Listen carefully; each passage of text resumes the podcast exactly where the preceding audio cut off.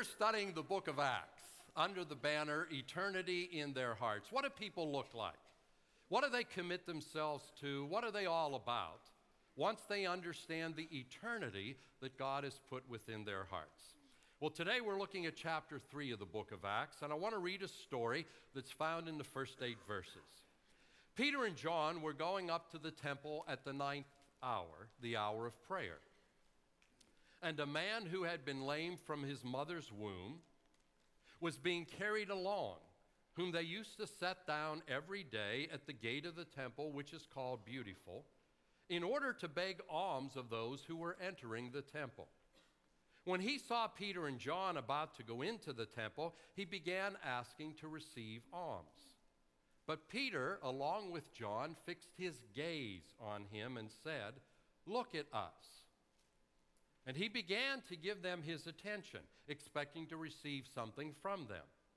But Peter said, I do not possess silver and gold, but what I do have, I give to you. In the name of Jesus Christ the Nazarene, walk. And seizing him by the right hand, he raised him up, and immediately his feet and his ankles were strengthened. With a leap, he stood upright and began to walk. And he entered the temple with them, walking and leaping and praising God.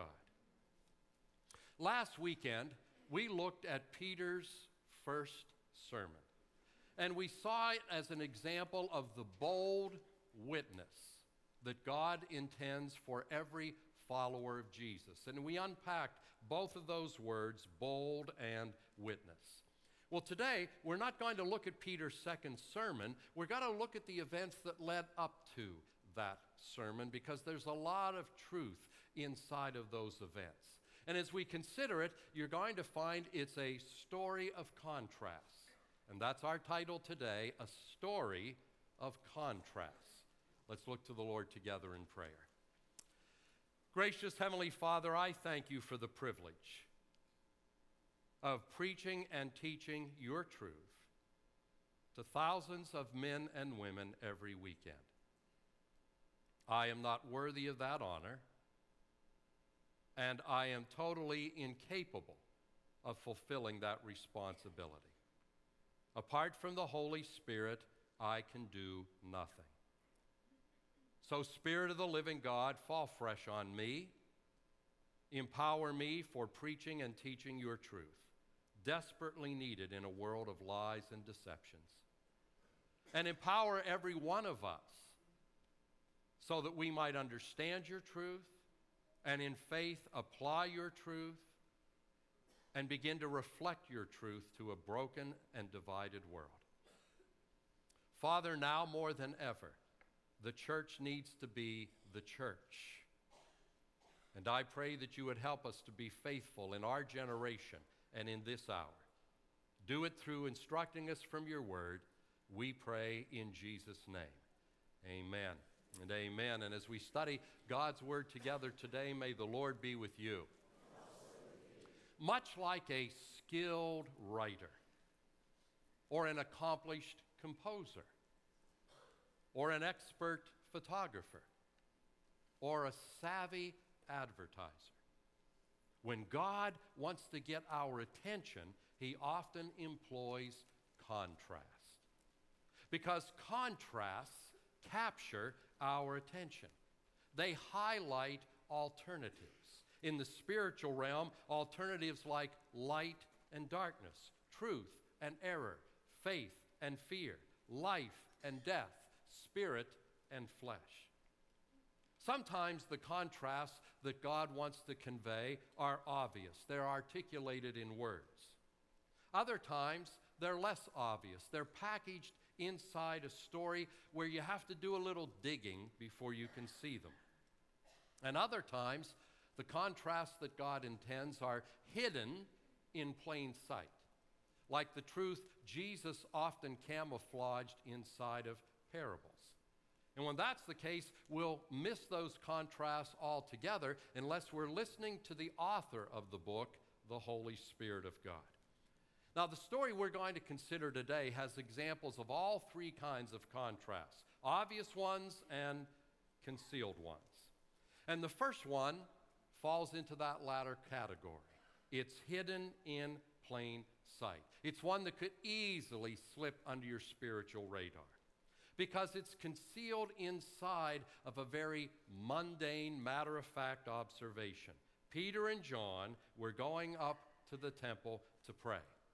Now, I want you to notice they weren't going up for sacrifice because they understood the old covenant sacrificial system had been done away with once and for all by the once for all sacrifice of Jesus. The religious leaders hadn't grasped that. They were still offering up sacrifices, but Peter and John understood that, so they weren't going up at the hour of sacrifice. They were going up at the hour of prayer. But that's not the contrast. The contrast is that it was Peter and John who were going up to pray together because those guys couldn't be more unalike. In fact, there are numerous hints in the narrative of Scripture that indicates they grated on one another. You see, Peter was an impulsive, take action and think later kind of guy. His life motto was ready, fire, aim.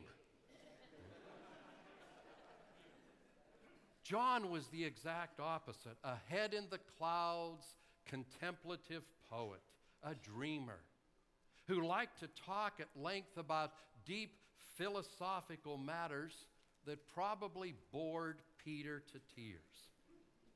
Peter walked on water, hacked off a soldier's ear, and denied Jesus three times. You would never find John doing stuff like that.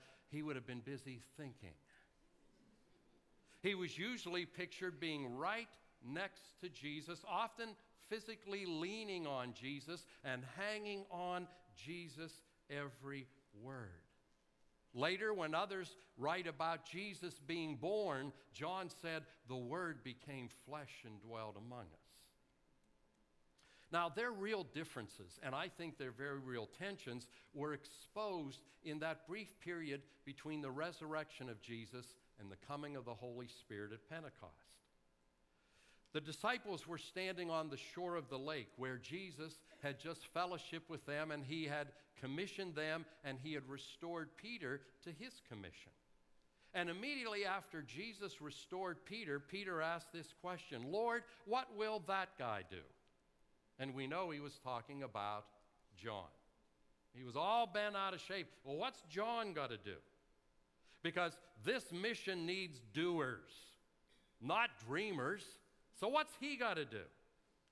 And I love Jesus' response. So godly. It's none of your business.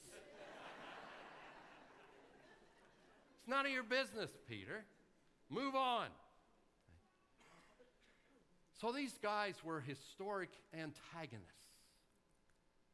doubtful of one another. John probably saw Peter as a dangerous hothead, because he was. And Peter probably saw John as a useless dreamer. But look at the contrast after Pentecost. The doer and the dreamer are tight.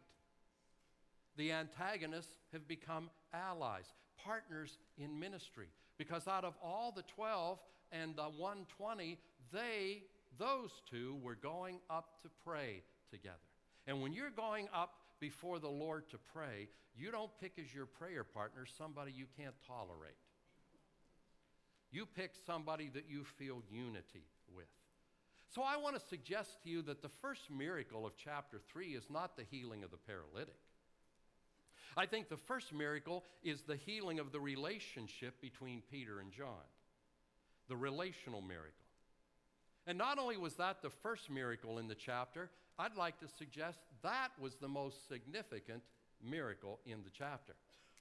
Because moving forward in the work of God's kingdom, that restored relationship had far greater implications than the healing of one paralyzed man. And I say that because unity is the miracle that prepares the way for other miracles the relational miracles God brings about, the ones that change our relationship with Him and our relationship with one another, are far more significant than miracles of healing or financial provision or deliverance or words of knowledge or divine protection. And I say that because those miracles require the power of the Spirit. And the power of the Spirit is released where the unity of the Spirit is embraced. Would you read that with me? The power of the Spirit is released where the unity of the Spirit is embraced. That's why Satan continually seeks to divide believers. He knows very well that a divided church might work feverishly, but it will not work very many miracles. Because division is sin, and sin quenches and grieves the Holy Spirit. And when you grieve and quench the Holy Spirit, you're not going to see many miracles. So the contrast involving Peter and John and what happens subsequently serves in this chapter to remind us that when we allow the Spirit to make us one at heart, then we're on our way to making a difference in the world. And you can't reverse the order. You can't serve your way into unity. That's why I often refer to what God has been doing at ACAC as a miracle. That's why I stress continually the need to preserve the unity of the Spirit in the bond of peace. It's only when we're walking in unity that miracles are going to happen. I got a text today from one of our members who was in the service last night, and he had his elementary school age daughter with him. And immediately after I made this point, she leaned over to her dad and said, The opposite of division is multiplication. I'm going to hire her to help me put my sermons together. That would have made a great PowerPoint. Okay? The opposite of the division Satan wants to bring about is the multiplication that God wants to bring about when his people are one in spirit. Shows you why God put me in this position. It requires the intelligence of a seven year old. I'm, I'm in my sweet spot. The next instructive contrast is also hidden in plain sight, but it's a sobering one. It's the contrast between what God intended the temple to be and what the temple had sadly become. The temple was originally intended as a reminder of God's presence with his people. It was intended as a house of prayer, a place of instruction, a place of worship, a place where people could encounter God. But over the years, the temple had been severely compromised by competing agendas, factions, political concessions, religious compromise, and corrupt leadership.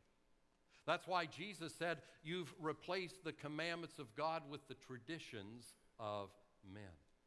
The love of power had taken the place of the love of God and humanity. Leaders called to serve the people called the people to serve them. And God's international agenda, all ethnos, had given way to national, narrow fervor. Israel first and Israel only. So rather than alleviating human suffering, the religious establishment of Israel intensified human suffering because they held out promises that they can never keep. And all of that was captured eloquently in one scene a paralyzed man lying at the door of that temple.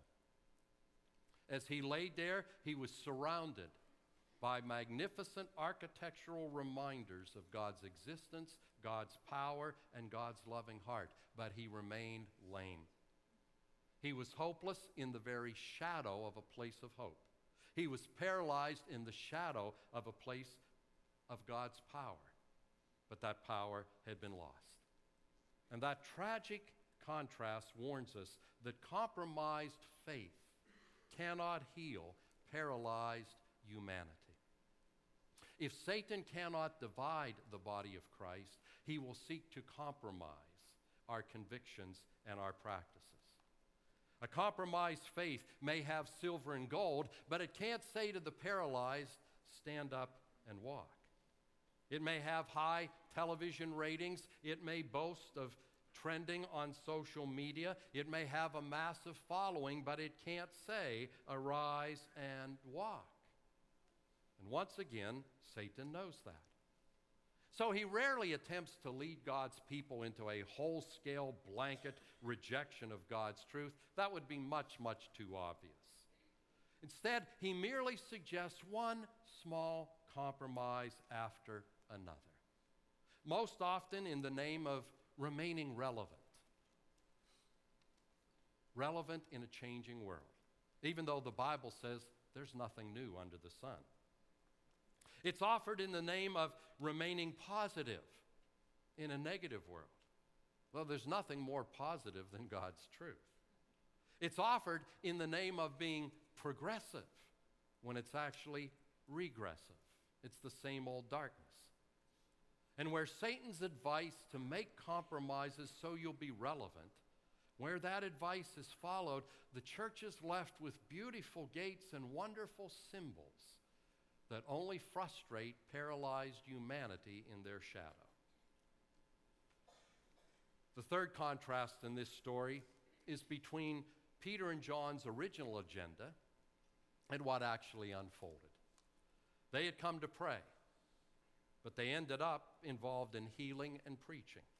And that abrupt change serves to remind us that if you want to live in God's power, you must be open to God's interruptions. If you want to be used by God in powerful ways, you've got to be willing to sacrifice your sacred schedule for the interruptions of the Holy Spirit. You've got to be willing to drop what you're doing and do what God has just asked you to do. Well, like many beggars before him and many beggars after him, the paralytic knew the first key to success in begging. It's the same key as in business location, location, location. So every day, his friends laid him by the highly trafficked front door of the only church in town. And there he could appeal to the compassion or guilt, either one works, of the worshipers. He was a first century version of the folks you now find regularly at busy intersections in our city during morning and evening rush hour. You know who I'm talking about the folks with the cardboard signs telling you that they're homeless and they're hungry. And, and that's always a disturbing experience because you don't know is that person really homeless and hungry? If so, you'd probably gladly assist them. But we know that some of them are charlatans and it's a hoax, and so you just don't know what to do. Well, that's where this fellow was in the first century. As people walked by him, they really didn't know what to do. He called out to Peter and John, same way he called out to countless others before them. He called out for attention because he knew people inherently are uncomfortable with looking at need. We don't like to look at unpleasant realities. That's why we tend to look away from painful things rather than look directly at them. So he understood he needed to be proactive. He needed to grab people's attention. And he knew that the sound of a human voice is much harder to resist than just print on a cardboard sign. Something about a human voice is far more powerful than signage or statistics. Now, to his surprise, unlike the majority of people who avoided eye contact, Peter and John riveted their attention on him, like he was the only man in the courtyard. And that's another contrast. Those who walk in the Spirit can't turn a blind eye to human suffering because God's love won't permit it. They can't drive by urban neighborhoods and say, not my problem. They can't drive by pockets of great need and ignore them. They can't ignore the plight of the poor. They can't ignore the victims of injustice. They can't ignore the pains of the hurting. They fix their gaze where others conveniently look away. And they do so even though they know that looking will probably prove to be inconvenient. That they'll probably have to alter their agenda and even some of their sacred cows and some of the things they've argued for will have to be edited. They fix their gaze on suffering because the more intimately you know God, the more your heart breaks with the things that break God's heart. That's how you can tell you're moving into intimacy with God, not by how often you attend worship, but by your heart breaking with the things that break the heart of God. The fifth contrast was clearly stated by Peter. It's the contrast between what the beggar requested and what the disciples gave him. He asked for money so that he might survive another day. They gave him a miracle so that he might stand for the rest of his life. And that symbolizes a very essential truth. The Spirit offers the paralyzed new life, not assistance in the old life. See, this is a picture of what our commission is. The lame man simply wanted to be supported in the condition that he was in. Like the addict who hits you up for money with some false story, just so they can remain in the very condition that is destroying their life in 24 hour installments. This man wanted to be supported in the condition he was in. God wanted to completely change his condition. Do you see the difference? Others had helped him get by. God's people helped him get up. The gospel isn't a system for managing the effects of sin. It's the power of God to get out of the business of sin. The message entrusted to us as God's witness isn't a here's how you can get by message. It's a here's how you can get up message and move on message. The gospel isn't a message of coping, it's a message of conversion. A lot more people would welcome it if it was just 10 techniques to coping with the mess you're making of your life. Because that still leaves you in charge. But it's not about coping, it's about conversion. When you get out of management and bow your knee to the only one who has the right stuff to manage your life. That's why I often say following Jesus properly understood, is a selfish thing because it's the best thing you can do for yourself. I said at the outset that the healing miracle recorded in this chapter, and the story of that miracle is a story of contrast, some of them obvious, some of them less so. And each one of them has to say something to us about people who understand the eternity in their hearts. But to summarize them, I would say this. The story reminds us that the Spirit leads us to see our brothers and sisters with fresh eyes and lost people in new ways.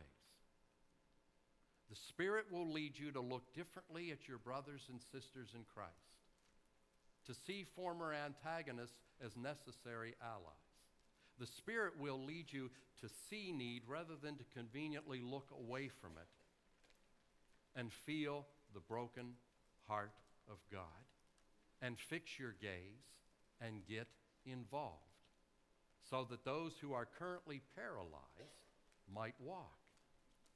Friends, I don't want ACAC to be like that first century temple. I don't want people dying in the shadow of our doorsteps while we lock ourselves up in irrelevance inside these walls. God has called this to be a place that gathers inside the walls because without the Spirit we are irrelevant, but then goes outside of the walls, individually and collectively, to fix its gaze on the needs of humanity, announce the message of the gospel, and help those who are barely getting by to powerfully get up and find new life in Christ. And someday, after Jesus returns, when they're writing the history of this place, I pray that will be our history. Let's pray together.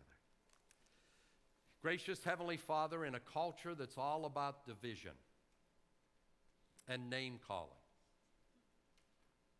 Help us to model the unity of the Spirit as we call on the name of Jesus. In a culture of hatred, help us to manifest love. In a culture of ridiculous overstatements, help us to speak the truth. In a culture where men seek political leverage, help us to seek spiritual power. In a culture addicted to materialism, addicted to fear, addicted to hatred, that simply wants to get by, help us to boldly witness to the one who will help them get up in new life. Father, I pray that in light of this story of contrast, we will more greatly contrast the world around us and be like that city set on a hill that's obvious to all who look in its direction. And I pray that as always for your honor, not ours, because your honor is our blessing. And I pray that for the sake of people who need the church to be the church. And I pray it in Jesus' name. Amen.